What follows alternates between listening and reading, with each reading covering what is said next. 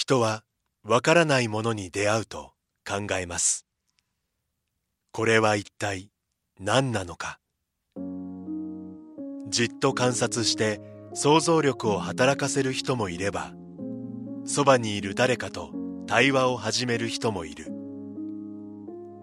私たちは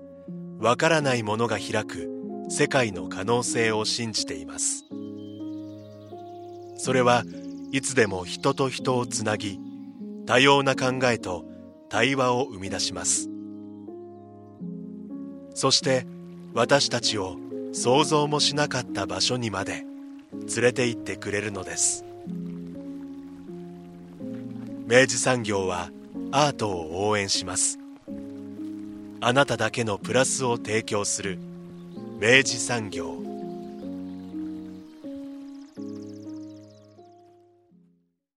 明治産業プレゼンツアワーカルチャーアワービュー今週は7月15日に西南学院大学で上映会が開催される映画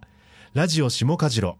あの時あの街の音楽から今ここへを特集します。スタジオには当番組プロデューサー三好です。おはようございます。おはようございます。今回なんですけど。はい、はい、えっとまあ詳しくはですね、うん、特集の中で、あの詳しく語っているので、うん、簡潔にご紹介しますと、うん、えー、ラジオ下かじろ、あの時、あの街の音楽から今ここへというですね、うん、えっと、作品が、えー、西南学院大学の、えっと、西南コミュニティセンターホールで、7月15日に、えー、まあ、上映会を行われますと。で、えっと、この映画、まあ、簡潔にご紹介すると、えっと、福島県復興公営住宅を舞台に、うん、えー、まあ、今回ゲストにお迎えする浅田渉さんというですね、うん、えっと、文化活動家の方が、うん、えー、行われた、まあ、被災地支援活動があるんですね。うん、で、その様子を、えっと、映像作家である小森遥さんが、えっと、撮影、まあ、編集されて、えっと、撮られた、え作品であるということ。はい、で、えー、それをですね、まあ、今回、えっと、福岡で、えっと、イベントをなさるということで、えっと、企画をなさられた、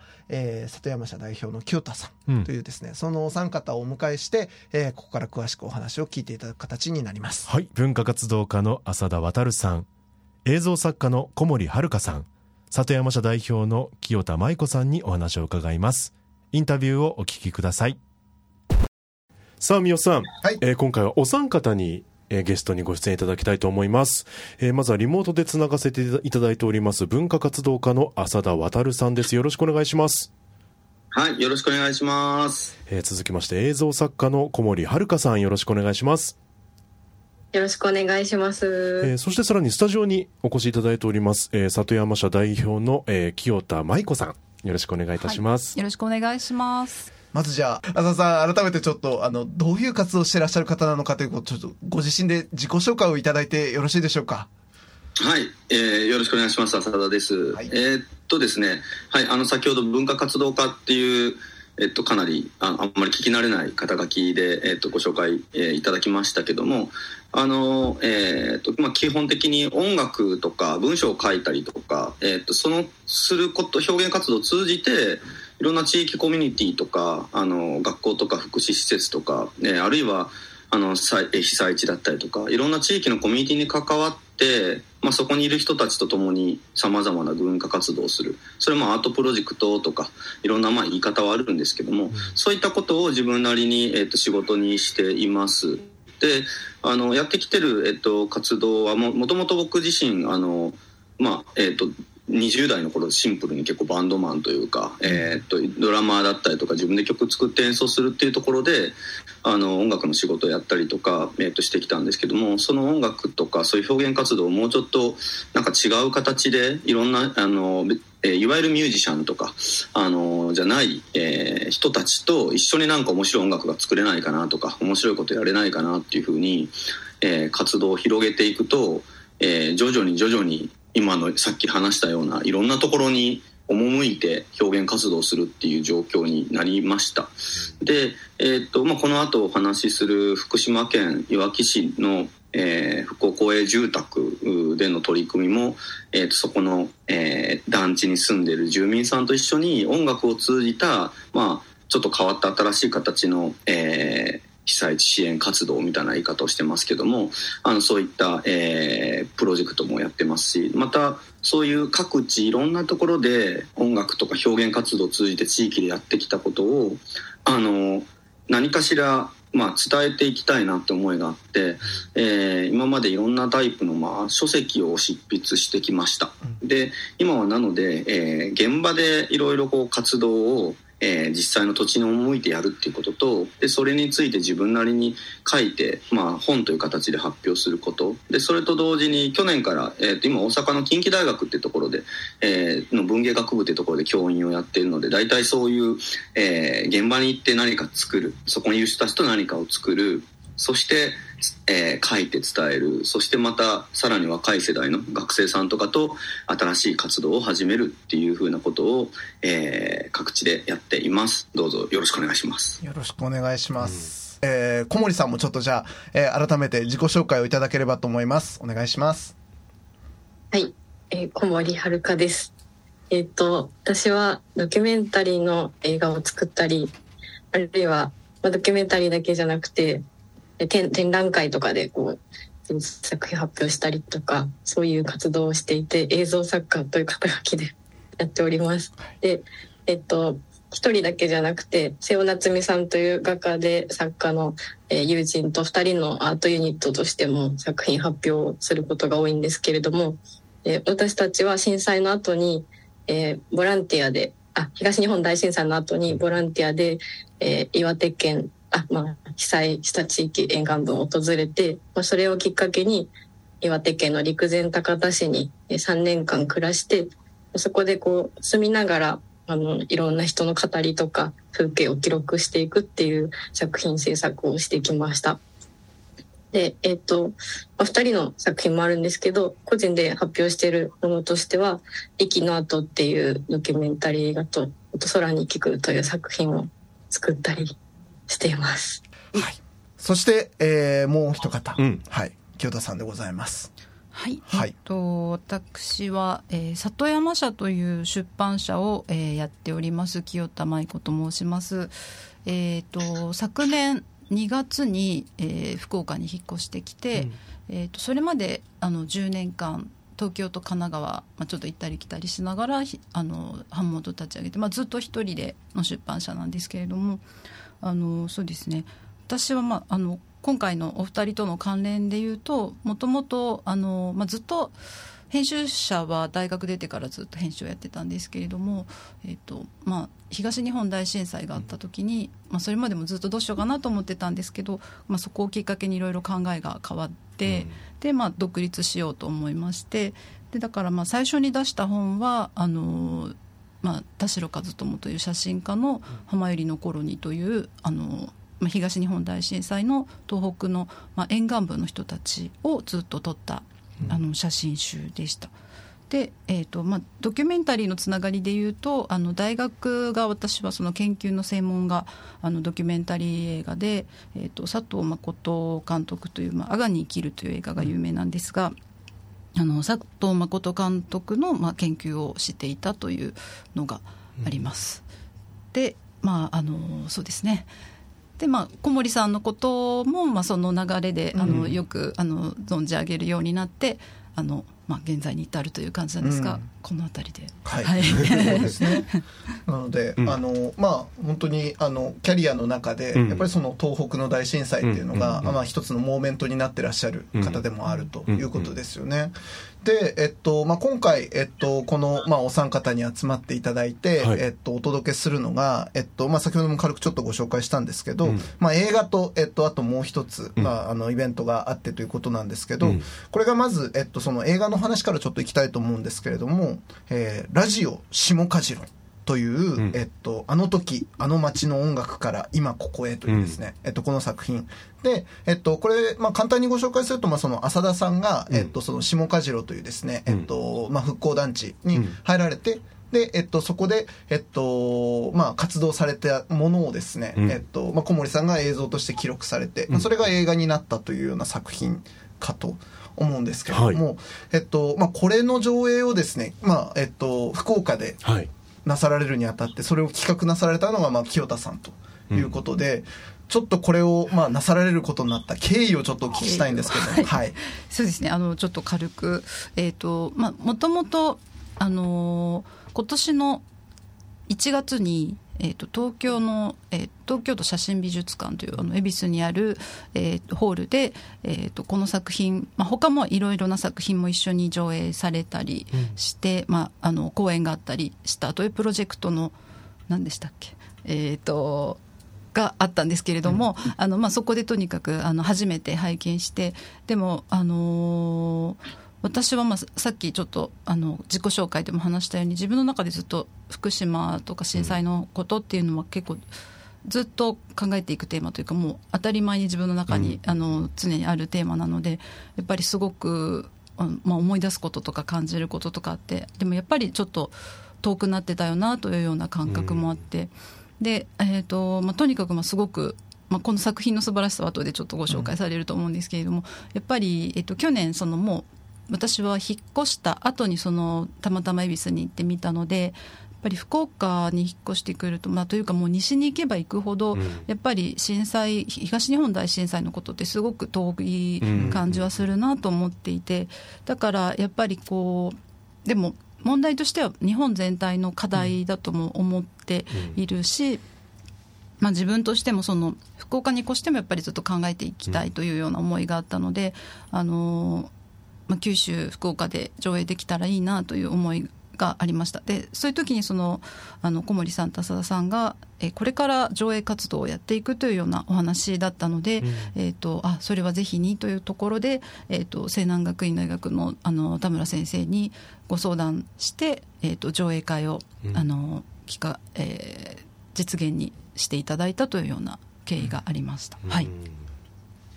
や実際やっぱあの、あの福岡に住んでいる、ええ、あの佐藤さんも僕もだと思うんですけど、はい、やっぱその東日本大震災みたいなのっていうのは、はい、もちろんそのニュースとかで、え、あのまあ本当に当時から今今に至るまで、うん、もちろん事実として、うん、あの重たいものとしても含めて、うん、なんか受け止めてはいるのかもしらんのだが、やっぱり今清田さんがおっしゃったように。どうしてもこの当事者意識みたいなことでいくと、うん、ちょっとなんかいあの距離感があるという感覚って。あのなんか当事者意識を持っちゃいけないっていう感覚もあったんですよ、うん、遠いっていうところもあって、うん、なんかすごく僕らもやっぱ心を痛めた、でも心を痛めただけなのかもしれないとかいろんな思いがあの時はね、うんうんうん、渦巻いてますよね、なんかそのやっぱ簡単にこう自分たちがなんかあのねあの口にしてしまってというのはあれなんですけど、なんかですね、あのそんな経験にあの扱っていいものかみたいな気持ちがやっぱり恐れみたいなものがあって、っていうのはありますよね。なんかあのまあこれまさしくあのその作品をのまああのしメインとなる、まあ、その浅田さんの活動にも関わってくると思うんですけど、浅田さん、まあ、その現地に入られて、で、まあ、その復興団地にあの入って、まあ、その、いな、まあ、あの、いろんな活動なされたと思うんですけど、これどういったものだったのかっていうのを改めてちょっとご説明いただいてもよろしいですか？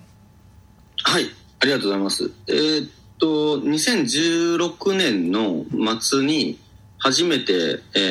ー、福島県のそのいわき市にある下梶路団地っていうところに訪れました。で、まあ、それはあのえー、っと、まあ、今回の映画の実行委員会にも関わって、えー、いる佐藤理生さんというあの東京のアーツ監修というところに、えー、っと勤めてらっしゃる方なんですけどもまあもともと、まあ、友人でもあって、で、えっと、彼が、まあ、ちょっと福島に行きませんかっていうふうに声をかけたんですね。で、それにはちょっと前段がありまして、えっと、僕はあの、えっと、2011年のその震災があった年に、えっと、10月か11月ぐらいにですね、あの、大槌町に、えっと、その時ぐらいが通い出しまして、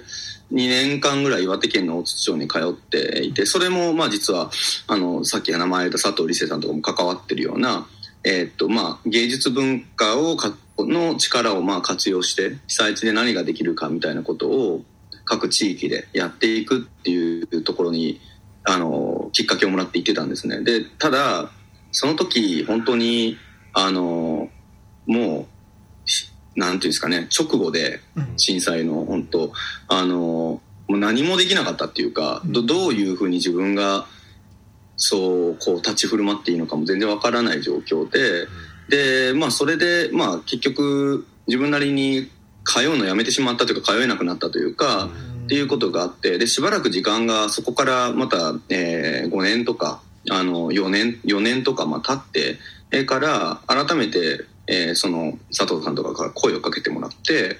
えー、行くってなった時にまあなんかこう自分の心の中ではな何もなんかこう決めずにというかただそこにいる人たちとどういう交流ができるのかなっていう感じで、まあ、行ったんです。で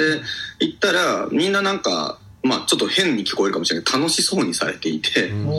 団地でみんな仲良くお茶とかコーヒーとか飲んでなんかあのお兄ちゃん漬物食べるかみたいな感じの状況だったんですね、うん、でなんか楽しそうなのでなんかこう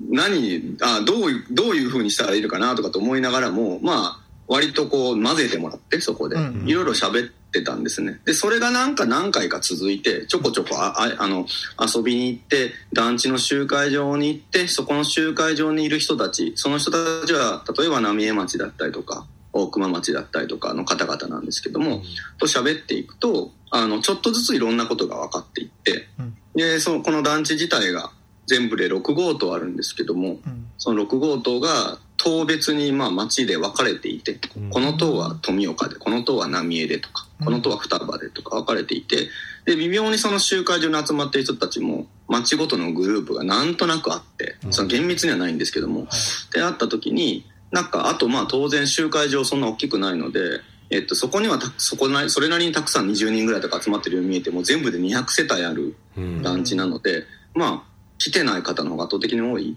っていうこととか、ちょっとずつ分かっていった時に自分なりになんかどんなことやったら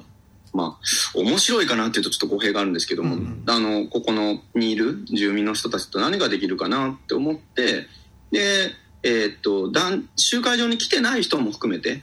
何か楽しめたり交流できる仕掛けなんかこうアプローチができたらなと思ってでそれでやり始めたのがラジオっていう、まあ、それこそ今ねラジオ番組でこうやって出させていただいてますけどもともと僕もララジオ的なコミュニケーションっていうのはすごく好きで、うん、音楽と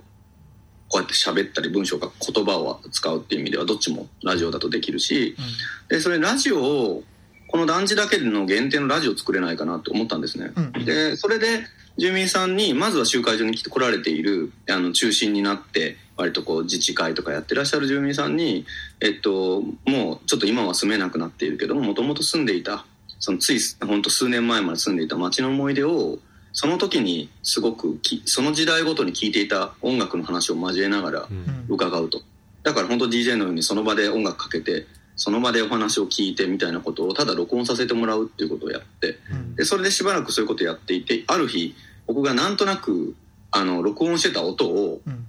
文あの語ってる部分と音楽とを、まあ、整理して編集して一つのオーディオ作品みたいにしてこんな風に皆さんの語りまとめてみたんですけどって聞いてもらったんですねその住民さんに。するとなんかすごいなんかこれちょっとどどっちに転ぶかなと思ったんですけどすごい喜んでくれてこれあこんななんか自分たちがバーッと喋ったこととかがこんな形になるんだ。でこれを他の住民さんに聞いてもらいたいと思う。例えば集会場に来てない人も含めてって言ったら、うんうん、ああなるほどみたいな感じの反応をもらったんです、うん、あそういうことかラジオって言ってあなたが言ってるのはってなって、うん、でそこからラジオっていうことと団地の名前その地名の、えっと、いわき市小名浜下梶ろっていう地名の下梶ろをつけて下梶ろラジラジオ下梶ろっていう取り組みでで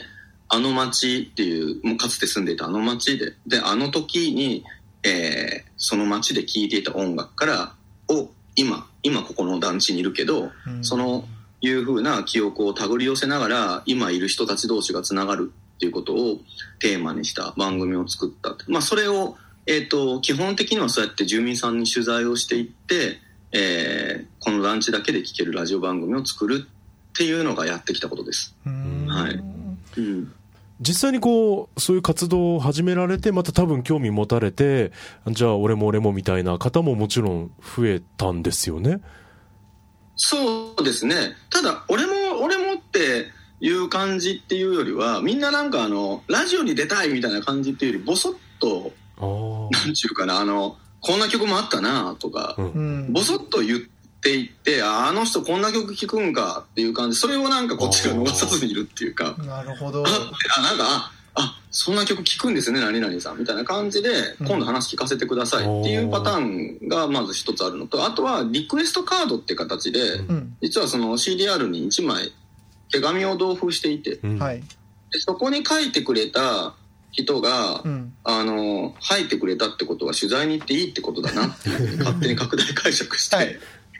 会いに行くっていう感じで関わってくださる、まあ、ラジオ的に出演してくださる方が増えていったって感じですね。うんまさにラジオ番組ですよ。本当ですね。ねねこれ、やっぱそのラジオっていう、まあ一つの枠組みみたいなものを借りたことで、うん、やっぱその普段だったら、普通の雑談だったら聞けないようなお話だったりとか、そういうようなものに触れられた感じっていうのは、あの、ありましたか？あります。それはすごくあります。うん、あの、なんか、まあ、本当にラジオっていうコミュニケーションの形っていうか、うん、でちょっと僕にとってはなんかこうある種演じるというかさあ今からラジオですっていういう感じというかまあそんなふうにはあのじゃあ今から録音しますねとかそんな言わないんですけど皆さん自然体で喋ってもらってるのちょっとじゃあ貸してもらいますねって感じではあるんですけど、うん、とはいえやっぱり音楽をかけるんですよね合間合間に。うん、で音楽をかけるとやっぱりその時の感覚みたいなものをただ自分の力で思い出して語ってることだけじゃなくって、うん、やっぱり音楽が乗せてくる記憶があるのと、うん、あと、えっと、そこにたまたま別の住民さんがいたりとかすると、その人もなんか、ちゃちゃ入れて喋り出したりとかすると、また話が盛り上がるみたいな形なので、うん、なんか一つ、インタビューをするというよりは音楽聴きながら喋るっていうそのラジオならではの形だからこそ聞けたこととかポロッと漏れた話っていうのはあるかなと思います。ほど、うん、でこれあの、まあえっと、そのご活動、まあ、その要は CD にあお話を聞いてで、まあ、それを音楽と編集しながら CD に焼いてであの配ってっていう活動をなさられていってでそこからさらになんかいくつかのご展開があったように思うんです。その要はあの、はい。実際にバンドで演奏されるようなあの場面にまで至ったっていうことだと思うんですけど、そのあたりもちょっとあのどういう流れでそうなってったのかお聞きしてもいいですか？そうそうですね、えっと、まずまあラジオを、えー、っと何枚かあの作って4枚目5枚目ぐらいの、うんえっと、ラジオを、まあ、作っていた時期が、まあ、大体2018年の、うん、えー、末ぐらい、まあ、通いらして2年ぐらい経った時ぐらいなんですけども、うん。はい、その時ぐらいから、まあ、2年経つと、だいぶんと僕のことを覚えてもらったりとか、うん、あラジラジオの浅田さんだみたいな感じで、あんまり僕がなんか普段何やってるかとかっていうのは、そんな話も全然しないけども、なんとなくこうやってることで、皆さん覚えてくれるようになったら、また来たんだねとかって、最近、あの、こんな曲、ああのあるかみたいな感じでいつもリクエストしてくださる方とかもいて、うん、ででいうふうな感じであのちょっと一巡したなっていうか、はい、もちろんまだたくさん聞けてない人いるんですけども、うん、ってなった時にあの次どんなことできるかな、まあ、引き続きラジオ作りながらどれどういう展開ができるかなって思った時に、うん、皆さんあのカラオケをずっとやってらっしゃるんですね。まあ、全員じゃないあの一部の方々なんですけども、毎週えー、っと金曜日とかねカラオケで皆さん集まっていて集会場で、うん、で集会場でカラオケシステムで歌っていて、はい、でそういう歌うのも好きな方が一定数いたりとか、うん、あとカラオケには行かないけどもインタビューしに行った時に「あの曲何だったっけ?」っつって大体鼻歌で教えてくれるんですよ。はい鼻歌っていうかあのあワンフレーズだけ歌うとかで。うんうんうん、で僕もまあ古い曲なんで分かる時と分かんない時あるんですけど、はい、でこの曲誰の曲だったっけとか僕に聞いても絶対 僕だけでは答えられないなみたいな感じで、ええ、ああ誰の曲かなみたいな感じとかをやってる時にあ結構さらっと皆さん歌うんだなと思って。なるほど、うんでもなんか僕はそのさらっと急に節がつくっていうか喋ってて急にメロディーになって、うん、あの曲あの曲って歌ってくれる感じは僕は個人的にはすごくそういうのは好きで、はい、そういうやり取りは。なんだけどもじゃあ実際ちゃんとそれめっちゃ声綺麗です歌ってくださいいやいやもう歌なんて歌えねえみたいな感じになるんですね。なるでしょう。なるけどもだったらちょっと仕掛けがいるなと思って、うん、なんかこういよいよ演奏するかみたいな感じでバックバックやるかっていうのは 僕、まあ、プレイヤーとしては演奏する立場としては1個ありました。で、これがまず一つ。住民さんから歌うっていう方が出てきているっていうのがまず一つ。で、もう一つは、全く別の流れで、あの、ラジオ下かじるを活動してて、それこそ1年、2年経った時ぐらいに、このラジオを東京で聞く会をやったんですね。うん、なるほど。あの、東京で、え離れた土地で、うんああの、福島で今こんな風に生活されていて、こんな風に日常について語ってくれてる人がいるから、みんなで聞いてみる会っていうのをやりました。で、そこにまた2、30人、あの、お客さんがまあ来ていて、で、それで意見交換していく中で結構すごくこう、その、下梶団地に興味持ってくださる方がいて、うんうん、まあできれば、まあ、本当はそこに興味ある人集まれって言って、うん、みんなでツアーでも組んでいければいいんですけど、それはなかなかハードルが高いとか人数も多いですし、なんかただ会いに行くっていうのは、あの、ちょっときっかけが難しいかなと思った時に、うん、音楽をやってる人が自分の演奏を、まあ、の経験と、プラス何かしら福島だったりとか、東北に思いを寄せてる人たちが通える仕組み作れないかなっていうふうに思ったんですね。で、それで、東京、関東圏のミュージあの音楽をやってる人で、しかも福島に関心がある人たちのメンバー募集しますっていうのを呼びかけたんです、普通にインターネット上で。はい、それでバンドメンバーが実は集まって。で、だから、あの、そういうなんか通い方を考えるっていう話と、遠くから通い方を考えた話と、住民さんが歌いちょっと歌ってくれるっていうことをどういうふうにさらに発展させるかっていう2つがくっついた時にバック演奏するバンドをやるっていう段階に2019年、うん、からあの具体的にはそのバンドで通い出して、うん、うん、あのバック演奏の曲をみんなで練習して歌っていただく住民さんにっていう活動に発展していった感じです。うん何でしたっけ？バンドの名前その、うん、BSB で BSB。あ、バンドの名前は、はい、そうですね。あの、伴奏型支援バンド、略して BSB って言ってます。めちゃめちゃいいネーミングですね。で、これ、伴奏型って通常、うん、伴って走るって書くんだけど、はいはいはい、これ違うんですよね。ねね伴奏って本当、伴奏するの、本当にあの演奏者の伴奏なんですね。いや、これ本当うまいこと。ダジャレなんですけども。うん、大したもんでございます。ねえ。え、でもこれ実際じゃあその、要は伴奏型支援バンドが、あの、入ってこられて、とはいえ、まあ先ほどおっしゃられてたように、じゃあって言ってすぐ歌えるもんなんですか、これ？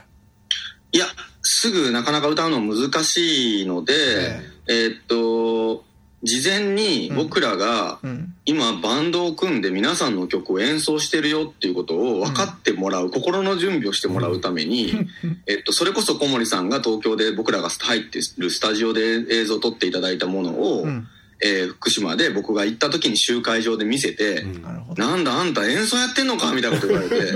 これ何々さんの歌ってもらう曲だからねみたいな感じでなるほど。ちょっと事前準備心の準備してもらうのと、うん、あともう一人、え。えっとバンドのメンバーの中に福島で団地に通って、うん、えっと、ちょっと事前にピアノ、ピアニストの方なんですけども、ピアノの先生をやってる茨城県の方なんですけども、はい、えっと、ある、そのメンバー、バンドのメンバーが、事前にピアノで今度この曲やりますよ、みたいな感じで、ちょっと鳴らしといていただく。っていう方もいたので、はい。なんかその方と一緒に、えっと、それはあの、小森さんの映画にも映ってるんですけども、そういうシーンも、あの、えっと、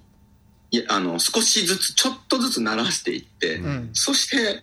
2019年の12月のクリスマスの時に、あのクリスマス会歌声喫茶バージョンのクリスマス会っていうことで、うん、バンドメンバーがぞろぞろやってきて、うん、実際に住民さんが歌ってもらうっていう会につながったという感じですね。なるほど、うんで、まあ、そこまでいったものが、えっと、最終的には、これ、まあ、今映画のお話をしてるんですけど、えっと、音源にもなったんですね。これ CD、あの、今までお話しされてた CD っていうのは、その要は、あの、世帯に配る、もう本当にこう、純粋な単なるコピー CD だったわけですけど、えっと、実際にその販売される CD になって、これが福島ソングスケープっていうものになったっていうことなんですかね。はいそうです。あの、今までは、えっと、住民さんと毎回テーマがあって、はい、今回は子供の頃によく子供、あえっと、自分が親になったばかりの、えー、頃に子供をよく、あの、例えばいわきの常磐ハワイアンセンターってところに連れてってたなって思い出について語ってもらうとか、うん、あのパートナーとの馴れ初めについて語ってもらうとかっていう毎回テーマがあってそれで CDR で配ってた部分があるんですけども、うん、そのそれぞれの住民さんの語りと、うん、えっと、それとその、えー、っと、バック演奏をつけて、実際住民さんに歌ってもらったバージョンをしっかり録音して、はい、うん、っていう、その曲と語りと、あと、もう一つは、えー、現地ですね、あの、浪江だったりとか、大熊のまあ入れないエリアもありますけどもそこを数日かけて音を取りに僕が行って、で風景音というか街の今の音を取ったりとかして、そういったフィあのサウン,、えーまあ、サウンドスケープって言いますけどサウンドスケープと語りと歌、えー、を混ぜ合わせて新しくまあ住民さんじゃない人が聞いても独特な感じになれるというか面白い音楽作品コンセプト作品としてリリースしたのが福島ソングスケープっていう、えーと、去年の3月11日にリリースをした作品になります。なるほどえっと、ここまでちょっとアサダさんにお話をお聞きして、で、まあちょっとこのプロジェクトに、あの、今のお話にも出てまいりました、小森さんも、あの、関わられてきたわけですけれども、うん、小森さんこの活動にどのタイミングから入っていらっしゃったんですか？はい。私は2017年の末が一番最初にの参加した時だったと思うんですけど、えええっ、ー、と、なので、そのラジオ下カジロの活動としては、もう結構 CD も何枚も作ってきて、うん、住民さんたちにも認知されているというか、うん、そういうのがもう出来上がったところに、あの、参加しました。で、私、その、に声かけてくれたきっかけだったのは、えっ、ー、と、このプロジェクトのドキュメントの、まあ、本を、本というか、ドキュメントブックを作るってことを前提に、えっと、編集者の河村陽子さんという方が最初の方から入って関わられていたんですけれども、なんか、陽子さん、あ、河村さんがその現場に運ぶ、足を運ぶたびに、なんかやっぱ文章と写真じゃこれは残せないものがあるというのをずっと思っていたらしくて、まあ、映像で記録するというか、ことを考えた方がいいんじゃないかっていうことをきっかけにですかね。それで、あの、もともと知り合いだったんですけど、うん、森さんどうですかっていうふうに声をかけてもらい、参加させてもらうようになりました。なるほど、はい、そんなきっかけで入っていかれたわけですね。うんで実際にまあそれであのその下梶路団地のその浅田さんの活動を少しずつまああの実際に現場を共にしながらあのご覧になってまあカメラを回しながらご覧になってったわけですけどまあ、こう聞くのもあれですけど、ど、どうでしたか？なんか、ええ、あの、まず、一つは、私は、えっと、岩手県の陸前高田市に長くいて、その後、まあ、仙台に住んでたんですけれど、はい、そこも宮城県で、福島ってちょっと遠いというか、うん、同じ被災地域ではあるんですけれども、距離感のある場所だったんですね、自分にとって。はいなんていうかこう気になっているけどなんかどういうきっかけで訪れていいかわからない地域の一つでもあって、うん、まあそれはあの津波被害だけじゃない原発事故の被害がとても大きかったっていうのは多分自分の中であったと思うんですけど、はい、なかなか行けなかった場所でもあったので、えーまあ、そういうそういう町から避難してきた方たちの日常の中に入っていくってことになんだろう緊緊張していたっていうのはありました。うん、なんかどんな気持ちで言っていいのかなとかはいろいろ考えてたんですけど、でもあの行った初日からですね普通にお茶飲みの中に自分も一緒にいさせてもらって、うん、なんなんていうんですかこうなんかよそ者として言ってるし初めましてなんですけど、うん、なんか全くそんな風にこう見られてないというか、うん、なんかとてもカメラを持っていても持っていなくても関係ないしなんかそういう風な関係性が浅田さんたちと住民さんたちの間にもう出来上がっていて、うん、なんかとても居心地のいい場所というか、初日から隣に座って一緒にお茶飲んでお話ができるみたいな、うん、そういう現場だったことに、まあ、びっくりしてなんかこう自分の中でこう勝手に思ってたその避難された人たちっていう、うん、そういう思い思いというかそういうふうにどっかでやっぱ見てた部分が、はい、行く前はあったなと思ったんですけど、うん、行ったらやっぱそんなことはなくお一人お一人のそういうどんな人生を送ってきた人なのかっていうお話を最初からこう聞かせてもらうっていう現場に聞かせてもらったのがとてもあの印象的で、まあ、そういう風なあの場面がもう最初からあったのでもうこれを取ればいいだけというかあの何かすごく迷うようなことはなく行った先で本当に素直にその撮影をさせてもらうってことが最初からこう順調に始まっていった感じでした。あの、ドキュメンタリー作家の、まあ、でもあるその小森遥さんという、まあ映像作家の中でもドキュメンタリーという部分にやっぱり、あの、フォーカスがあると思うんですけれども、あの、その作家として、今おっしゃられてたような、その関係のある種の内側にこう一回取り込まれて、なおそのカメラを回すっていう、ある種その外からの目線みたいなものを両立させるみたいなことっていうのは、まあ今までももしかしたら終わりだったかもしれないんですけど、今回のその経験っていうのは何かその違うものだったりとか、今後になんか大きく影響されるようなものとかってありましたか？何か。そうですね。あのー、なんていう。その、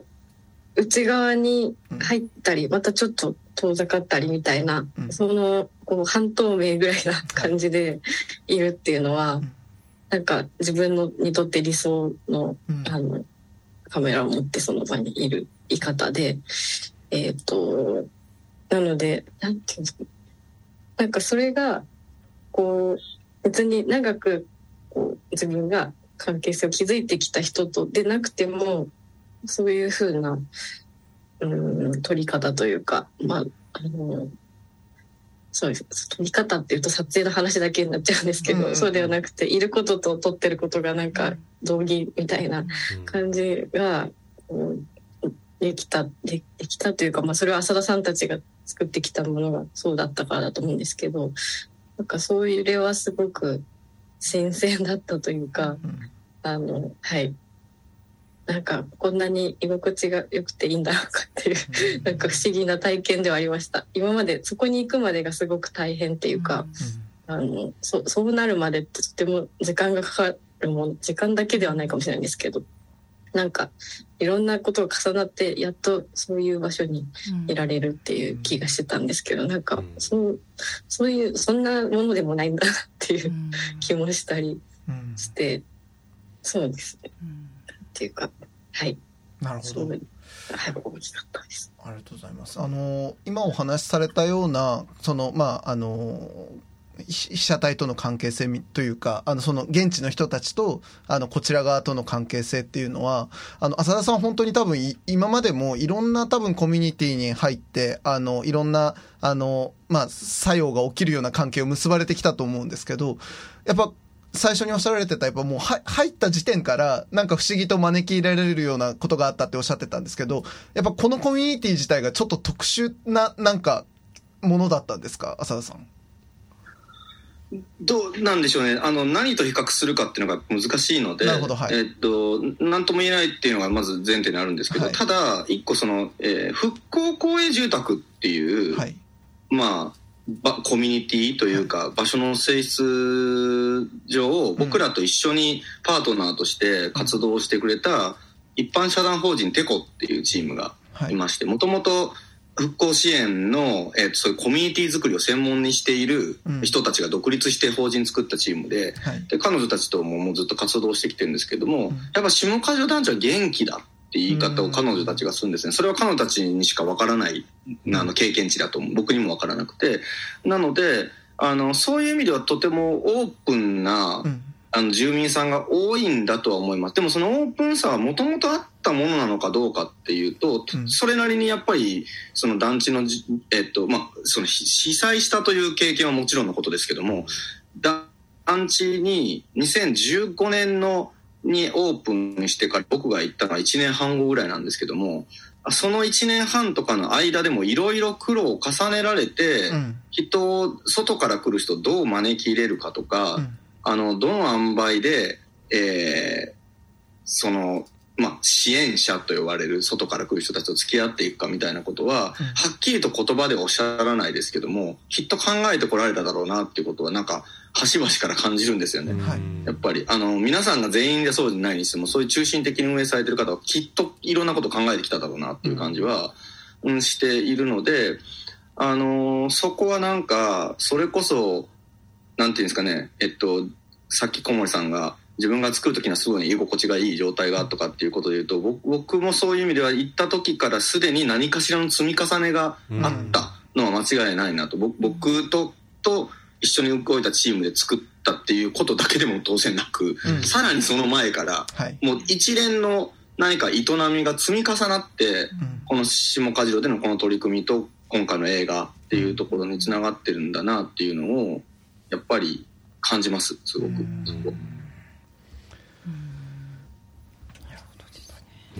しみじみと。いやの拝見したじゃないですか、えー、作品を。はいなんだろう、なんか僕、うるうるきちゃって、なんかそれが、なんかその、なんていうんですかね、その、震災を乗り越えてみたいな感じの感動じゃなくて、うん、もうそこにいらっしゃる方々の、こう、なんか、自然な雰囲気とか、なんか、その、僕、あの、祖母がやっぱり歌をよく口ずさんでたんですよ。そそんなことも思い出しちゃって、なんか、ね、やっぱ場所が変わって新しく暮らすところにはなったんだけど、うん、やっぱり人は、強いんだなじゃないけど、なんかもう新しくまた関係性が生まれたりとか、その、歌をきっかけにまたつながっていけるんだなとか、なんかそういうなんかすごいポジティブな、なんか空間を感じて、なんかね、すごく爽やかな、なんか涙がね、流れた、流れちゃったんですよね。ね、うん、い いいとこだなって。ね、あの浅田さんがさっきおっしゃられた、まあ、キーワードの中に「営み」っていう、まあ、キーワードありましたけど本当になんかそこであの積み重ねられてきた時間と本当にその営みの連続みたいなもののあの、まあ、本当に記録としてあの取られたものをもう見るだけでこんなにこんなにね、ね。胸を打つのかっていう感じがやっぱりあって、うん、本当にあのすごく好きな素敵な作品でした本当に。私最初にちょっとあの被災地のことをこちらの人はなかなかっていうふうな話をしたんですけど、やっぱりこの作品だからこう遠く離れてても歌とか、そういうそ自分の身近な人とかを思い描いて、で翻ってこの震災のこととかを考えられるかなっていうような、こうそういうふうにこうどんどん遠距離まで飛んでいける作品なんじゃないかなというふうに感じました。うん、うん。いやまさにその通りだと思います、ねあの自分がやっぱ聞いたことのある曲とかっていうのを、うん、あのその現地のあのおばあちゃまおじいちゃまがどのように歌うのかっていうことだったりとか、ええ、あのその歌詞にどういう思いが乗せ込まれて、うん、で口に出して歌われるのかっていうことを見た瞬間に、いや歌すげえなって思うんですよね、やっぱね。特にやっぱその僕らぐらいのもう世代になると、あの、もう、その、それこそ昭和とかっていうのは、みんなが同じ歌を、えっと、同じように口ずさめるっていう、ある種の原体験を共有しているわけですけど、あの、まあ僕らぐらいになってくると、だんだんそのような、ね、ね、好みがどんどん多様化して、で、楽曲ももうめちゃくちゃ増えちゃって、気がついたら、あの、誰かにとっての大事な曲を僕は全然、イントロからも知らないみたいなこととかっていうのが、本当に当たり前になった中で、同じ歌を口ずさめるっていうことが、こんなに強いのかというか、ね。圧倒されるところもあってなんか本当その辺りはなんか浅田さんも実際に現地でご覧になってあのすごいなんか感じられるものがあったんじゃないかと思うんですけどいかがでしたか？そうですね。あのうんなんかどう言ったらいいのかな。なんか歌ってやっぱそそこがすごく不思議であの皆さんがそのうまあ歌いたい人も歌歌ってない人も含めて、うん、なんか5分だったら5分その時間があるじゃないですか。歌ってやっぱりもう確実に終わるので、うん、最後は。3分何秒とか、はい、なんかやっぱその時間に流れてる時にみんなが歌いながらもう僕は勝手に想像するんですけど今どの世界にいるのかなってあのきっと目の前には目の前は窓越しに向こうの団地の塔が見えてるかもしれないですけども、うん、多分違う世界が見えているはずで、うん。はい、一人一人、うん、なんかそこに思いを馳せるのが、自分的にはすごく、まあ、楽しい時間でもあるのとあと住民さん同士がなんか歌歌ってる時間は多分そういうものとしてなんとなく言葉にしてなくても認識してる。なんか今は歌を歌ってみんなで歌ってるよねそれぞれの思いを乗せてっていう感じになれる時間だなっていうのが、うん、やっぱり普通の語りとはまた違う質の,、うん。うん、あの時間をもたらしてくれるもんだなって思って立ち会ってました。うんいや本当に豊かな、うん、豊かな瞬間を目の当たりにしてしまったな、という感じがあって、昭和のああいうテレビ番組とかの歌番組ってバックバンドいますしね、うん、ああそうですね。確かに。そうですね、うん、そういう雰囲気も感じましたけど、ね、いいですよね。本当にね生バンドでやっぱ歌うってのは贅沢だなと思いながらですね、ね、拝見してましたねやということで、まあ、この、まあ、ラジオ下かじろ、あの時、あの街の音楽から今ここへという、まあ、この映画作品が、えっと、まあ、冒頭にも軽くご紹介しましたが、まあ、福岡上映会ということで、えー、2023年7月15日土曜日の、えっと、西南学院大学の西南コミュニティセンターホールで、えー、上映されるということですね。これが1時半会場、2時開演、14時開始ですね。ということになっておりまして、こちらに、えっと、ゲストとして小森さんとアサダさんがご出演なさられるということですね。はい。で、えっと、ここからさらにですね、えっと、うん、そこから続きまして、えー、その後、会場を移しまして、うん、えっと、東神町の関東館というですね、うん、えっと、東神町プラザ関東館カルチャーホールという会場に、えー、場所を移して、えー、開催されるのが、今度はそれの CD 版ですね、福島ソングスケープを共に聞き浅田渉と小森遥と話す会ということで、うん、えー、こちらのイベントが、えー、同じく15日の、えー、会場18時、うん、えー、開始18時半ということで連続でイベントされるということですね。こちらあの清田さんこれあの 浅田渉小森遥と話す会、えー、これはどういう会になりましょうか？そうですね。あの、うん、西南でのその上映は結構やっぱり上映がメインっていうこともあって、うん、まあ、お二人の今日聞いたようなお話もきっとされるんじゃないかなとは思うんですけれども、うん、あのやっぱりこうもっと我がこととしてどんなふうにこの歌が響くのか、うん、今あのお二人が語ったようなあの印象をさらにあの浅田さん小森さんがどういうふうにそれを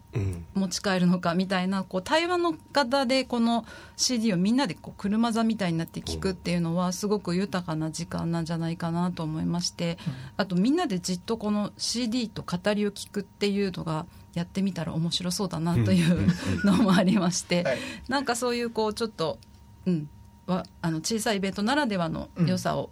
味わいたいなと思っております。浅田さんこういうなんかそのあの CD をみんなで聞く会みたいなのってこれまでなさられたことって終わりなんですか？